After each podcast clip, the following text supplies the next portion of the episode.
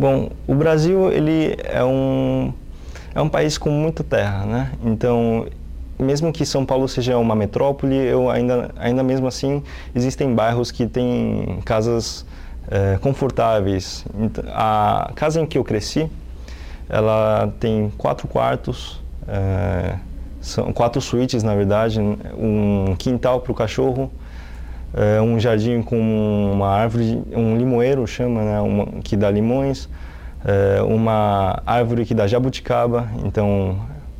é uma árvore que você pode simplesmente regar ela, né, como se estivesse lavando ela é, com a mangueira e simplesmente comer deitado na árvore, na, embaixo na sombra da árvore, né? É, café e é um, é um pé de café, não é realmente, não dá para fazer um café, mas é, são árvores do quintal e que realmente é um lugar, um ambiente bom, porque eu tenho um cachorro, então o cachorro pode se divertir é,